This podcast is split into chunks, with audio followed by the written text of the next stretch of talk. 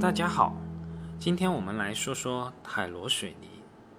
其实挺多投资者是不太喜欢海螺水泥这种股票的，虽然它的现金流情况很好，P/E 和 P/B 都很低，在很多区域也有垄断的优势，但因为它是周期性的公司，因为对公司成长性等各方面的疑虑吧，所以一般不会把海螺水泥纳入自己的持股范围。对于这个问题，我个人的看法是这样的：我不否认海螺水泥存在一定的周期性，但海螺水泥的周期性跟猪周期、钢铁周期、煤炭周期等等这些纯粹的周期行业还是存在比较大的一个区别的。这个区别就在于水泥产品不能够长期存放，一般存放不能超过一个月，并且具有运输半径，一般公路为一百至二百公里，铁路为三百至五百公里。水路运输一般为六百至八百公里，所以水泥产品具备很强的区域性和垄断性，这是第一个核心逻辑。第二个逻辑，我借用雪球上面雪峰的投资修行的一篇原创文章，一定会到来的低利率时代来说说这个逻辑。以下为这篇文章的原文。核心观点一：中国未来一定会进入低利率的时代。核心观点二。盈利确定性强的公司，在低利率时代的 P/E 会非常高。核心观点三：若干年后，随着行业整合，很多行业仅会仅存几家强者，他们能够长期稳定的获取垄断利润。核心观点四：通货膨胀依然会长期存在，大概百分之三左右。以下慢慢阐述上述的观点。第一部分：为什么说中国未来一定会进入低利率时代呢？过去这几十上百年，美国的无风险利率从上个世纪八十年代初的高点一路下滑，现在只剩下百分之二左右了。从这个趋势可以清晰的看到，几乎是单边下跌，一去不返了。为什么会有这样一个趋势呢？核心原因是资本的积累，然后慢慢过剩，而资本的需求并没有增加太多。利率是资金的价格。资金过剩了，利率就下来了。举个例子，中国水泥行业经过几十年的大发展，产能超过二十亿吨。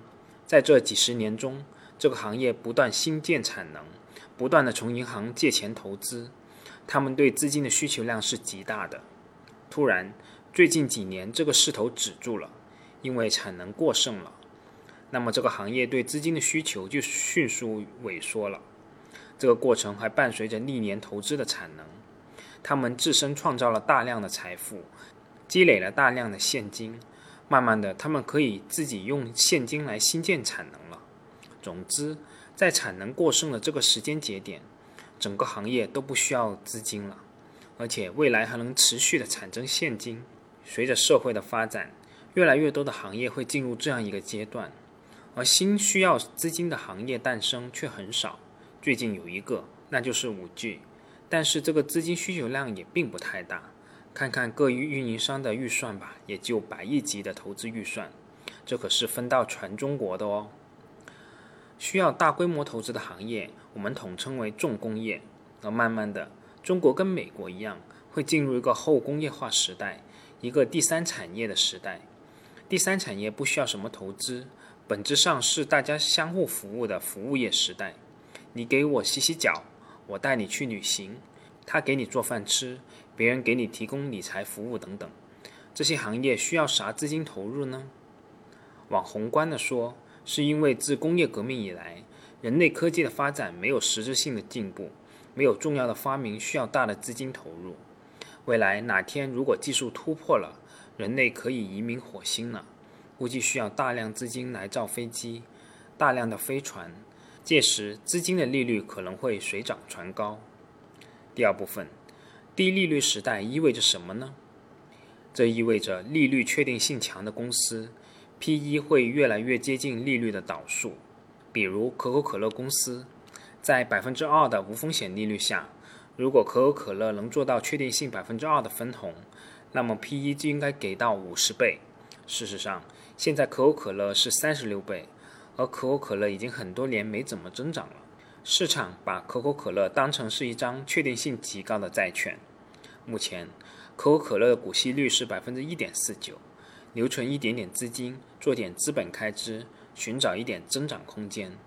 类似的公司在美国还能找到很多，美股火神材料，还有美股核电埃克斯隆，P/E 几十倍，而我们对标的公司海螺水泥 P/E 七倍，中广核电力 P/E 十倍。贵州茅台对标可口可乐。我认为贵州茅台其实是优于可口可乐的，原因就是贵州茅台还会持续的提价，而可口可乐几乎不提价，量也没什么增长，茅台的量还能增长一段时间，所以贵州茅台并没有高估一千一，我认为仍然是一个合理的价格。那么海螺水泥呢？中广核电力呢？未来在低利率时代。他们是不是也会像他们的美国同行一样，P/E 涨到三十倍以上呢？甚至五十倍？我觉得不是不可能，甚至可能性非常的大。二十年前，北京房租回报率百分之十的时候，谁也没有想到现在竟然只有百分之一点五。如果按股票的市盈率估值体系来算，估值涨到了当初的七倍。未来二十年，我觉得低利率时代肯定来了。未来这二十年，我们持有这些二十年后依然是龙头的公司，仅估值的提升，回报也不会差。第三部分，谁能在二十年后依然是龙头，并获得估值的提升呢？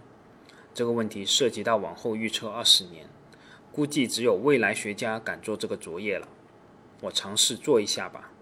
我觉得需要满足几个条件：第一，永续行业；第二，垄断优势。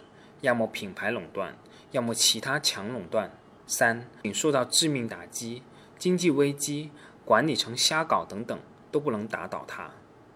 第四，第四，跟随通胀提价，甚至超过通胀。第五，成熟期资本开支少，并能将绝大部分利润分红给股东。如果能满足上述五个条件，那么这家公司跟可口可乐、长江电力、核电站一样。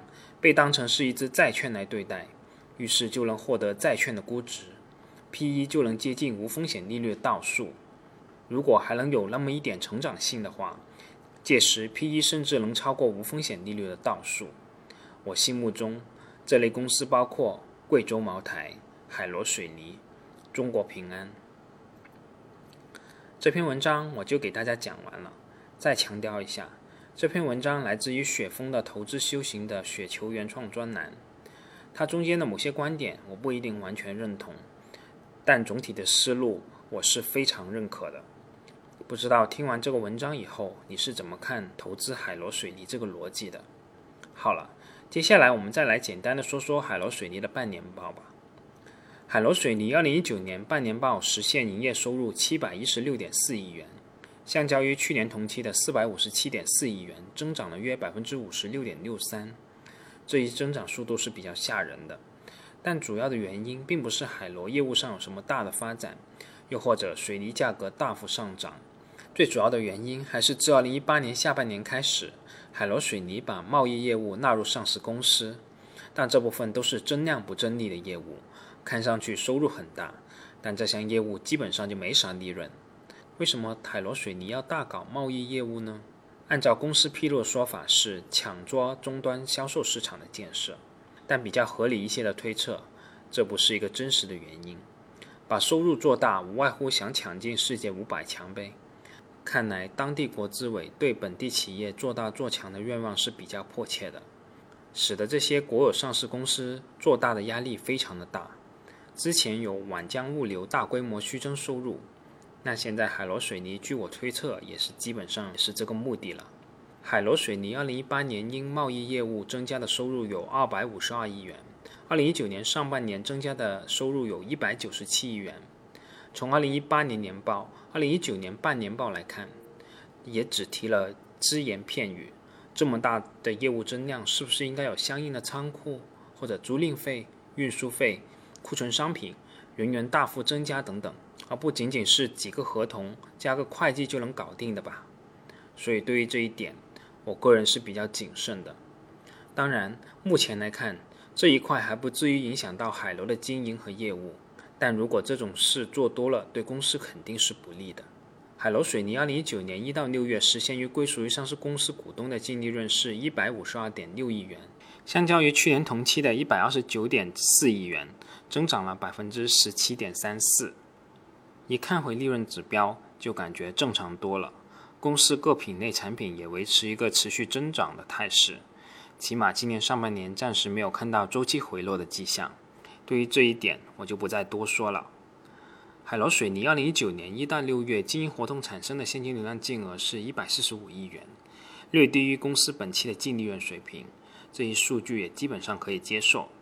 公司2019年1到6月的净资产收益率为12.84%。去年同期的净资产收益率为百分之十三点六五，本期公司净资产收益率是有所下降的，比较大的可能是受前面所说的贸易业务的影响吧。但年化百分之二十以上的净资产收益率还是比较优秀的。但看到这个贸易业务，二零一九年一到六月只有百分之零点一六的毛利率就来气了，今年上半年还较上期下降了零点一五个百分点。对于这种自己骗自己的业务，我真的有点无言以对。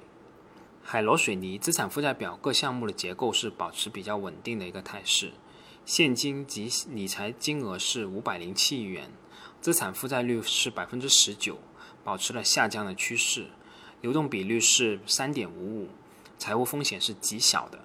海螺水泥本期的长期投资比较少，资本性支出约三十四点六八亿元。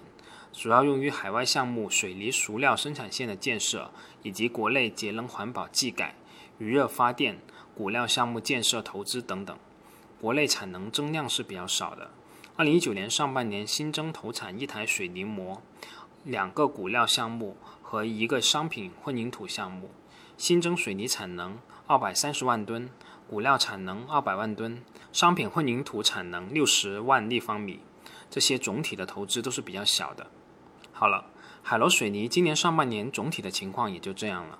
公司二零一九年上半年基本上没啥大变化，在水泥价格稳定的情况下，盈利的情况也维持比较高的水平。我们今天就先说到这里，我们下次再见吧。